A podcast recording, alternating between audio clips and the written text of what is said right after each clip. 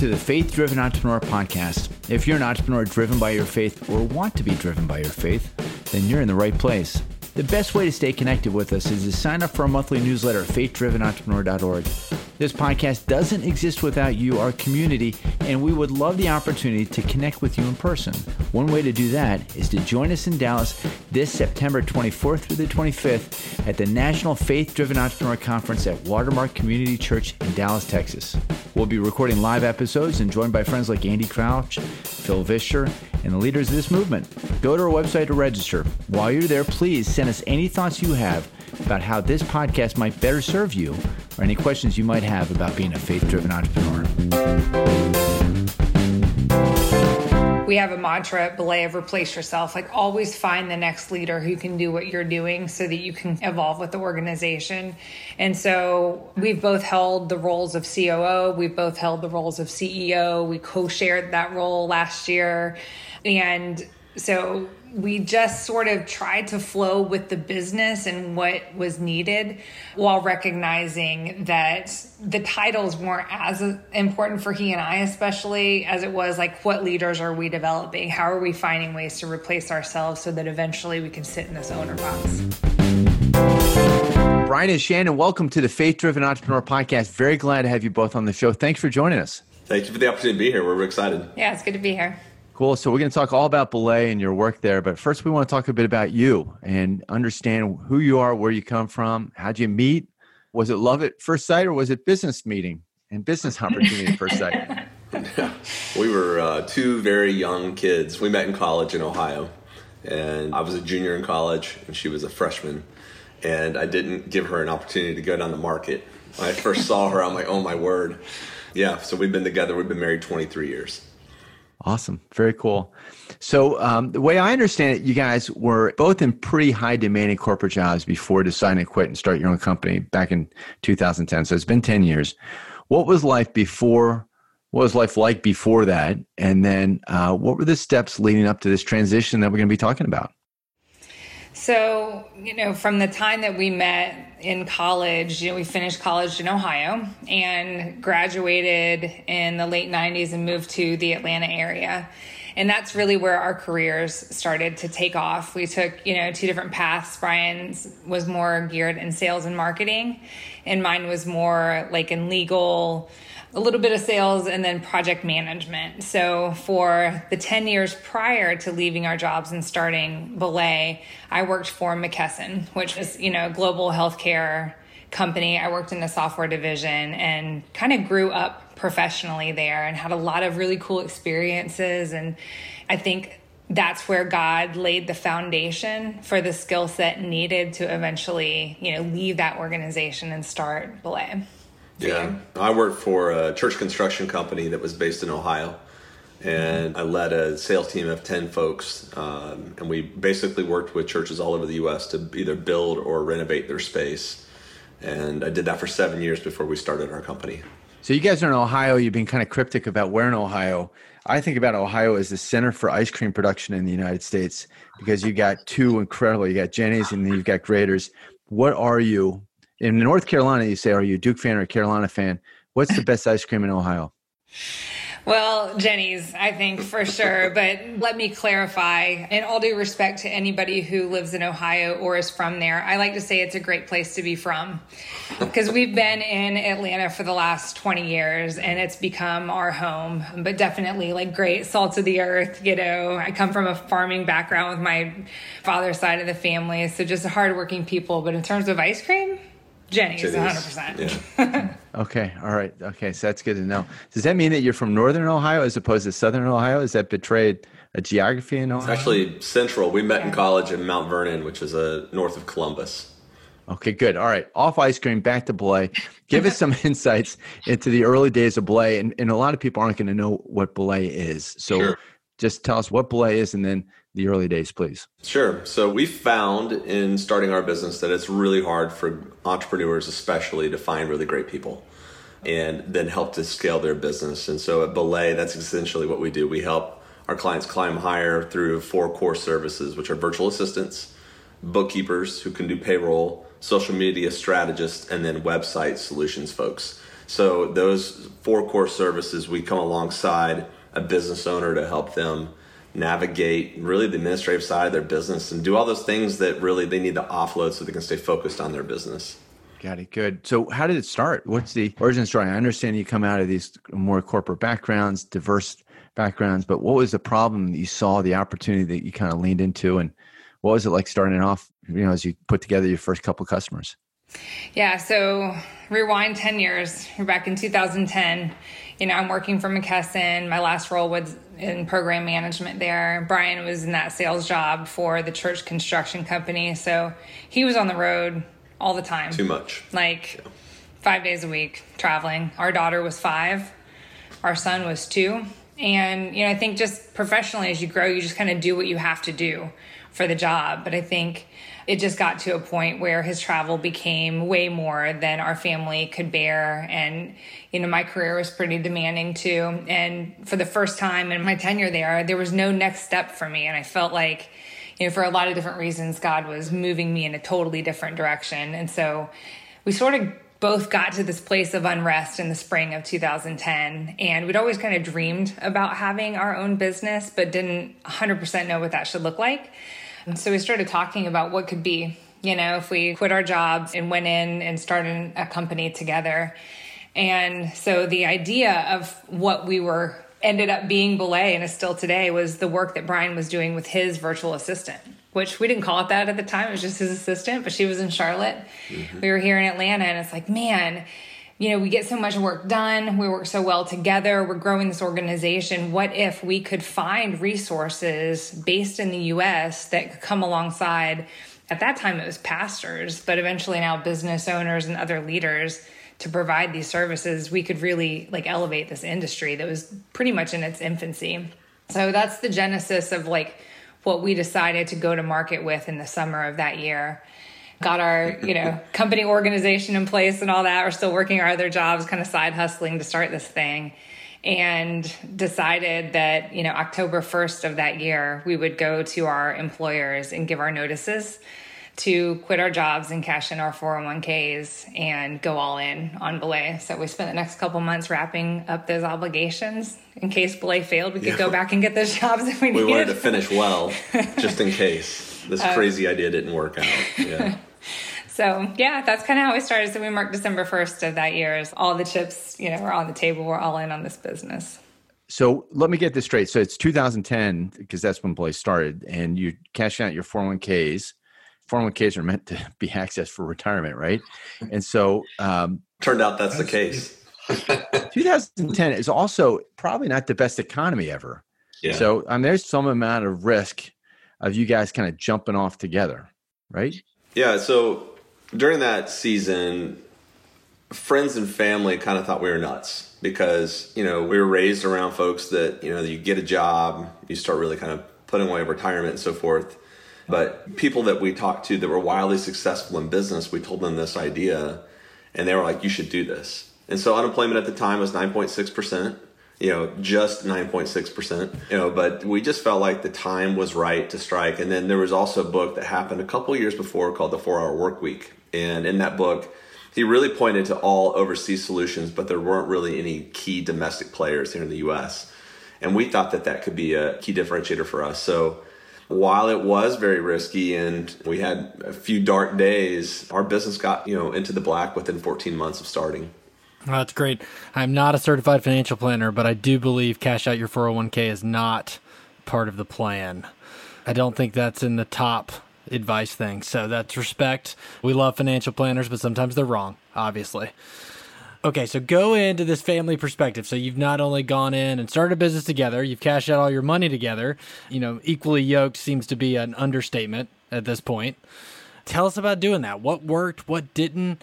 What are some of the ways being married to your co-founder uh, works and doesn't? Uh, walk us through that a little bit. Yeah, I mean, let me just say real quick for the audio, we love Dave Ramsey. Love Financial Peace University. They've been a huge supporter of Belay, all that. We are not recommending that anybody cashes in their 401ks, but it was the best way that we could find to fund this thing. So, and let's just unpack that briefly. a lot of the reason what we uncovered after the fact was that you have to have a third party to administrate an ESOP, essentially, which means day one, you're a C Corp. which if you're successful in that environment and you don't want to have an ESOP established, you have to unwind that.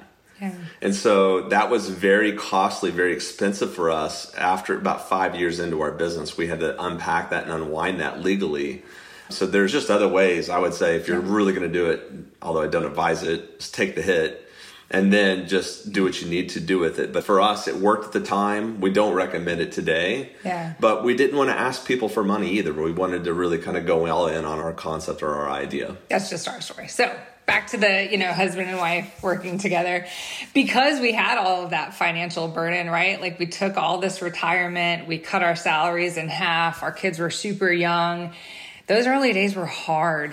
they were really hard. I, we remember, you know, arguing about finances and how are we going to pay the mortgage and every sale mattered. So we would take on opportunities that eventually weren't good for the core of our business, but you know, we just tried really hard in those early days to remind ourselves why we decided to take this risk to begin with. It's because we wanted a different future for our family. Yeah. We wanted to be able to have freedom and autonomy in our work eventually. And we had to keep going back to that. And there was one time early on in the business, we were just buried in all this stress and pressure. And I don't even remember the contract that we sold, but it was like kind of a big deal at the time. and so we're like, oh, forget it. Let's just go out to a really nice dinner and celebrate this, even if it seems irresponsible. Because we had to remind ourselves, like, hey, first we're husband and wife, and we've got this long term vision that the business is here to support, not us, you know, supporting the business. Yeah, early struggle is early struggle for a reason. And a lot of business owners never kind of break through that. And for us, you know, we worked really hard to communicate with each other. The other big thing for us working together as a couple is we're two entirely different people. We're two entirely different leaders. In the first year, we had to kind of work through that, and in the first couple years, but mm-hmm. now we know the lanes that we need to remain in from a leadership standpoint, and then we default to each other in those other areas. So it just works really well when you understand the strengths and the weaknesses and the person that you're married to that's also, you know, 50 50 with you in the business. Yeah, and, and you mentioned uh, a couple of kids as well you know, just just thinking about that sometimes that's a lot, you know, and sort of picking all that up. Tell us a little bit about sharing those responsibilities and, and walking through raising a family in the midst of building a business together. To be honest, those ages it kind of felt like the fog of war for me. I'm glad I took a lot of pictures because I don't remember a whole lot, to be honest. But what did happen, which is really great, was that especially my son, because I traveled so much, I really started to develop a relationship with him because I was just home Mm-hmm. And I could be around him and, and I could see him responding really well to me as a dad. And so that was a huge blessing just right out of the gate. Yeah. I mean, they were so young when we got started. You know, all they needed to know is that they were taken care of.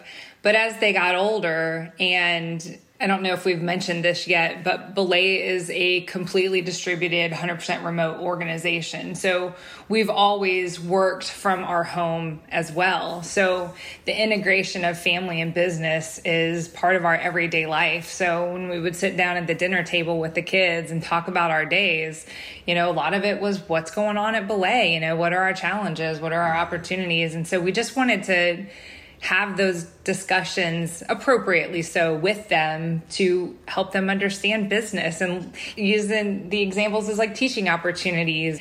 And it's really fun now that they're older. You know our daughter just entered high school and our son middle school. Like they understand the business and they understand you know leadership principles and customer acquisition. And we talked about p&l's like i just i'm sure they'll go to therapy someday like i'm just going to assume that's going to happen but hopefully it won't be because mom and dad sacrifice themselves for the business hopefully we've used this as a teaching opportunity for them yeah amen amen and therapy's a great thing you know we all need it uh, i enjoy it Okay, so I want to shift to this. So you've mentioned the business a little bit. Let, let's go there. You mentioned that virtual assistants didn't really exist. We've kind of hinted around that's what you all do. Uh, walk us through the general view of the virtual assistant marketplace at the time you started the business and give us a little bit of how it's grown and, and what the organization looks like today. Sure. Well, obviously, Belay, our virtual assistant service line, is our largest of the four service lines. That's what we started with. And about a month after we started, we created a bookkeeping service line because we just realized that that was a giant need, but it was two different types of skill sets. And so we added bookkeeping within a month of us starting our virtual assistant service line. At the time, most of what we were up against competitively was organizations that were based overseas. And because we decided early on to be really nichey, we focused on pastors in the US because that was my network. That's who I knew. And so as we built that out, what we came to the realization was actually more people than just pastors could use this service. And we had a kind of like an Oprah moment about nine months into our business where Michael Hyatt became a customer of ours. And he started saying really nice things about us in the market. And we went from one tiny niche to 30 different verticals really quick.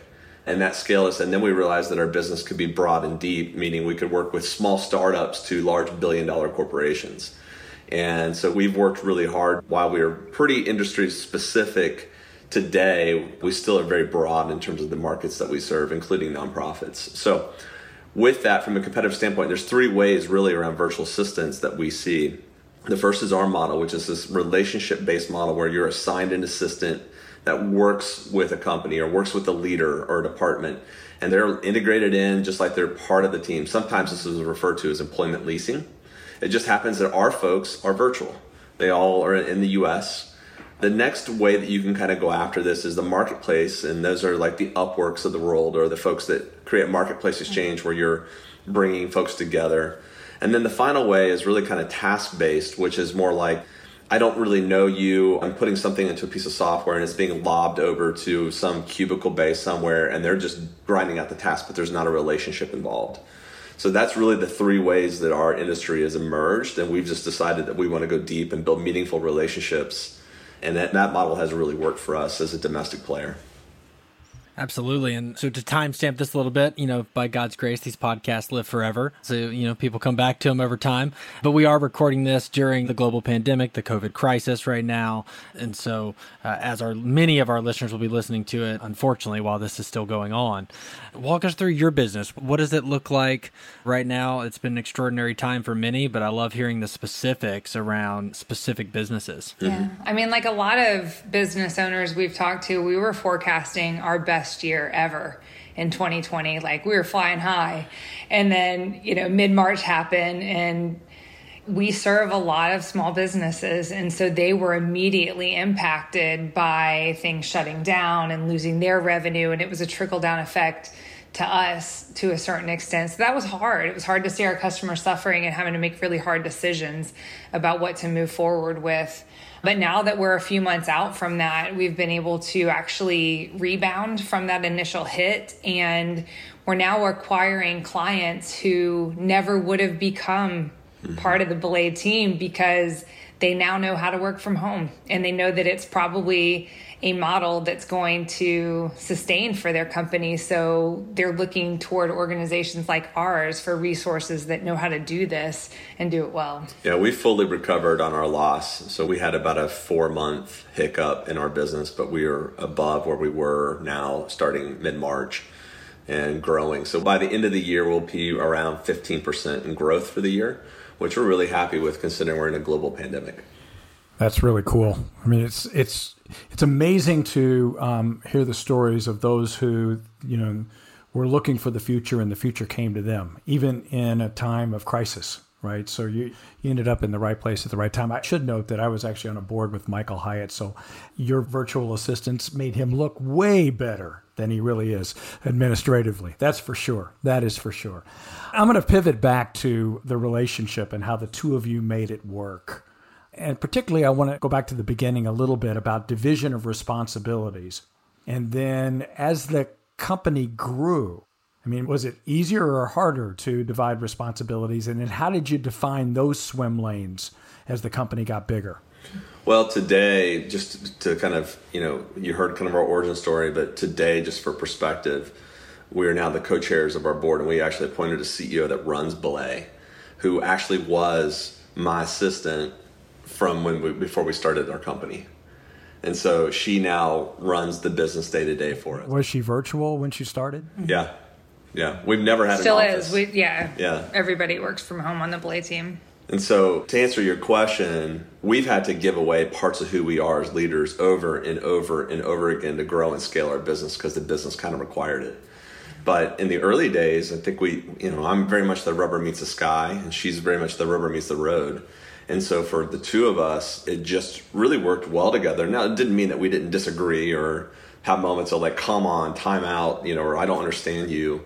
But, you know, she's just really gifted in leadership in ways that I'm not, and vice versa. And so we really did find early on quick defaults to each other in that sense. And then we did something very practical, which is we instituted a owner meeting every Thursday without fault. I mean, we just did it and it worked out because then we could parking lot things to that Thursday meeting or we could review schedules.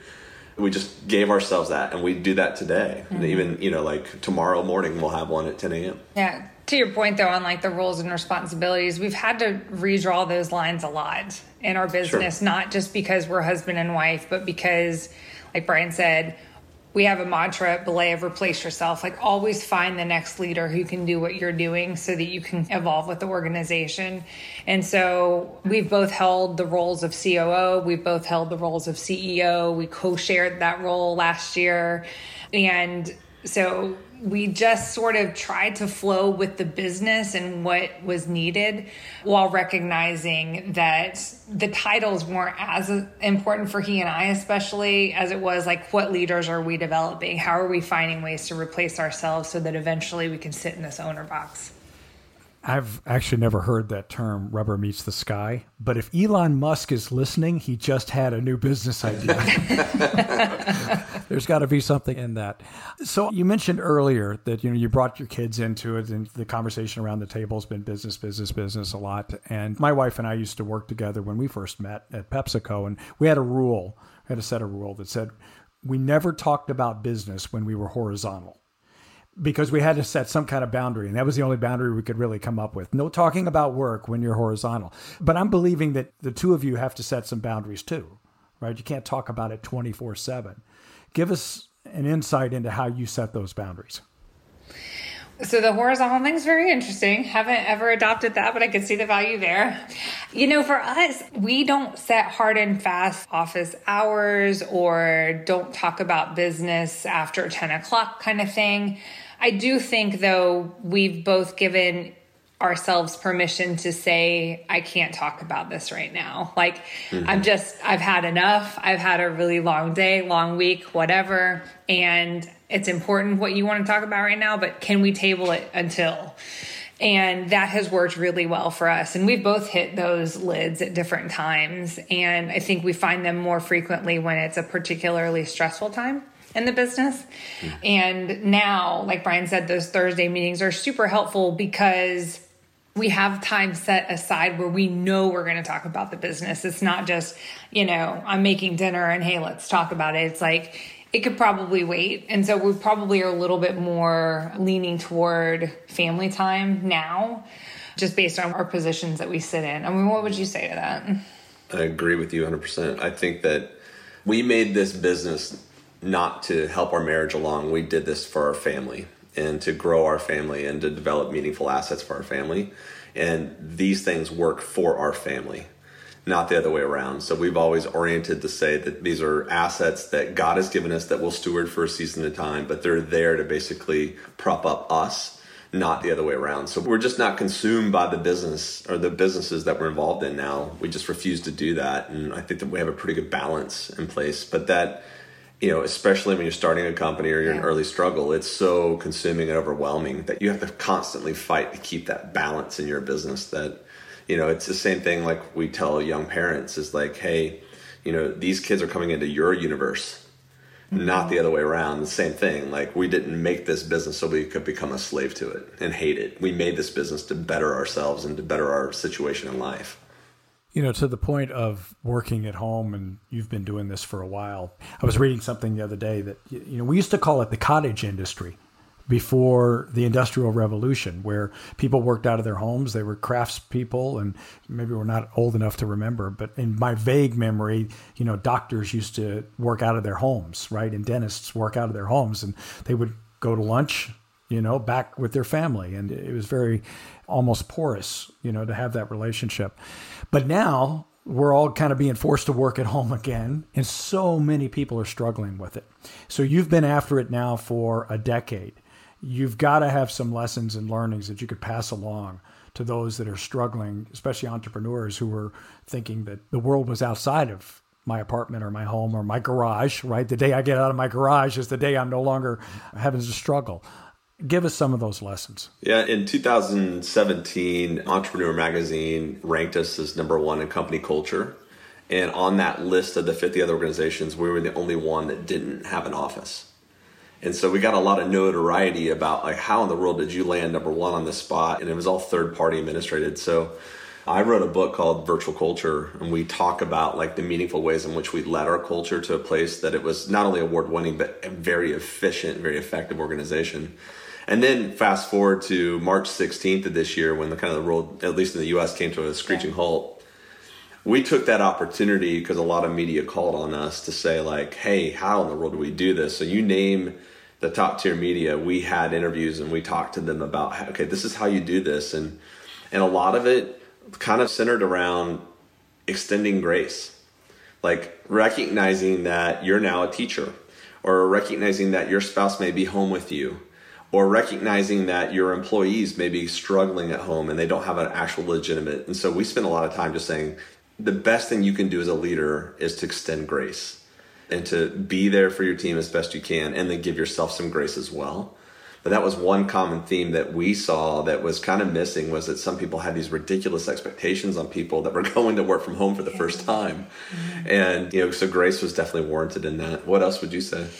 Yeah, I mean, just high level, I think this has been the most difficult time to try to figure out how to work from home because a lot of kids are home now too that normally wouldn't be. And some of the things that we always have recommended for, you know, VAs that are contracting with us or bookkeepers or whatever is have a dedicated workspace in your home, minimize distractions, set work hours, you know, time block all of that stuff is great when you know that your kids are going to be in school from nine to four, right? But a lot of us don't have that luxury right now. And so back to Brian's point of grace, I think you can still strive for those things, but you also have to anticipate some flexibility there too.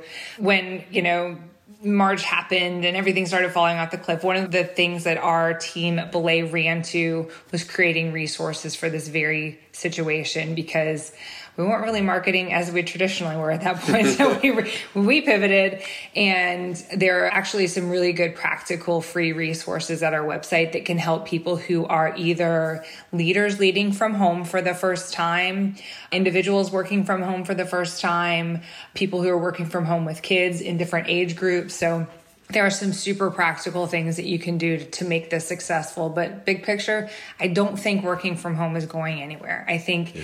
whether you get back into the office full time or it's a hybrid or you never go back in. I still think that there's a lot to figure out here. And I think it's worth a leader's investment to know how to lead themselves well from home as well as their teams. Yeah, I think what organizations are finally realizing, our business owners are, you know, actually telling us is that they're realizing now that offices are not culture. Like a physical location is not culture, it's shared vision. And the more that you can really kind of say, this is why we exist and here's our values, and it has nothing to do with the physical location, that's actually helping organizations move out of this much quicker. So, as you built this culture that was recognized, take us through how your faith shows up in that culture and how your faith has shaped the direction of Belay. Yeah, so from minute one, we've always believed that we were stewards of this business that it was ours for a season of time, not forever, and that we were accountable to God in this process, that we'd own this company and we'd be a good steward of it. We go to Andy Stanley's church in Atlanta, and I mean, he's beat that in our heads, you know, from minute one from us attending there 20 years ago until now. And we just really believe that, that this is really God's business and that we're stewarding it for a season of time. So our job isn't to make you know a decision that we think is 50 years from now. It's, right now while we own it and who we are and how we lead it to be the best stewards possible. And we do that with really all the assets where we have a stake in something as we're owners for a season at a time. It's all temporary and we're accountable. And I think God really cares about how you treat his people, yeah. his children. And so we've tried really hard to treat our team really well, our clients really well, our contractors really well, and those who we'll never partner with. You know, to look at every encounter as an opportunity to leave somebody a little better off. And that's a practical way of how our faith has played out. And, you know, trying to find opportunities to incorporate God where we can, you know, praying before meetings and God's in our core values. And it can be tricky though as a business owner to have that claim and then there's a certain I guess, perspective that people will assign to you or assume that you're going to interact in a certain way. And it's come in conflict a little bit. But most of what we found is that our proclamation of our faith through our business has been a litmus test for people to decide if they want to work for us or not. Yeah. And we've always been okay with that. And I think God has shown up in some really miraculous ways in the business. Um, and to Brian's point, we just tried to sword those opportunities really well. Well, that's great. Thank you so much for talking through that. And as we unfortunately come to a close, one of the things we love to do on exactly that is see how God's word can weave itself through our guests and our listeners. And so the last question we love to ask is if you wouldn't mind sharing with us where God has you in his word. It could be something you read this morning, could be uh, something you've been meditating on for this season, could be anything around there, but just uh, where might God be taking you? And if you'd be so kind to share that journey with our listeners, that'd be great. Yeah, I'll speak yeah. for me, yeah. but you know, Second Timothy one seven that God didn't give us a spirit of fear, but a power, of love, and sound mind. And especially in the season where there seems to be a lot of fear and unknown, it's just kind of reflecting on that verse and really seeing like, wow, if God didn't give us a spirit of fear, well, it came from somewhere. And just acknowledging that and then moving past it to say, okay, well, but it's, you know, of sound mind, especially. You know, of course, love and demonstrating grace, but sound mind, like staying focused and keeping your mindset on those things. You know, that to me has been a really powerful verse in this season of COVID. But, you know, I was actually journaling on that verse earlier this week. You know, it's just a great one that I go to just to kind of remind myself. Yeah. And for me, I've been reading different passages on courage, a lot of Psalms right now, because it is kind of a scary time to be courageous and step out there. You know, there's obviously all of the COVID stuff, but there's a lot of social unrest right now that somebody with a platform trying to think through like what's the best way to handle that and just seeking out verses and you know illustrations in the bible around courage has been really helpful for me Amen. Amen. Thank you so much for sharing. Thank you so much for taking time. I mean, especially as you do work from home. So we know this is work time. We can see behind you. And we're just really grateful for you sharing your story. We're grateful for the work you've done in the marketplace. And we're grateful that you're continuing to love people during this time and give them jobs. You know, I think you talked about that, but and just my personal experience, just the dignity of work, and, and when I have been stripped of that during different seasons of my life, how I have felt and how I have not felt a beloved child of God during those seasons, and for you all to provide that to people that once probably wouldn't have had it without your organization is, is really remarkable. Thank you. Yeah, thank you. I appreciate you saying that. And thanks for adding another dimension to the importance of marriage right? That you know, two people can be yoked together and work together. And I think that you know there are those that are very, very fearful of that, and you're a shining example of how it can work. So we really appreciate that. Thanks so much for joining us on today's show. We hope you enjoyed it. We are very grateful for the opportunity to serve you, the larger faith driven entrepreneur community, and we want to stay connected. The best way for you to do that is to sign up for our monthly newsletter at faithdrivenentrepreneur.org. And while you're there, we want to hear from you. We derive great joy from interacting with many of you. And it's been very rewarding to see people come to the site and listen to the podcast now from more than over 100 countries. But it's even more important to us that you feel like this is your show and that you'll help make it something that best equips you on your entrepreneurial journey, one that you're proud of and one that you're going to share with others. Hey, this podcast wouldn't be possible without the help from many of our friends executive producer Justin Forman and program director Johnny Wills. Music is by Carl Kegwell. You can see and hear more of his work at summerdregs.com. Audio and editing by Richard Barley of Cornerstone Church in San Francisco.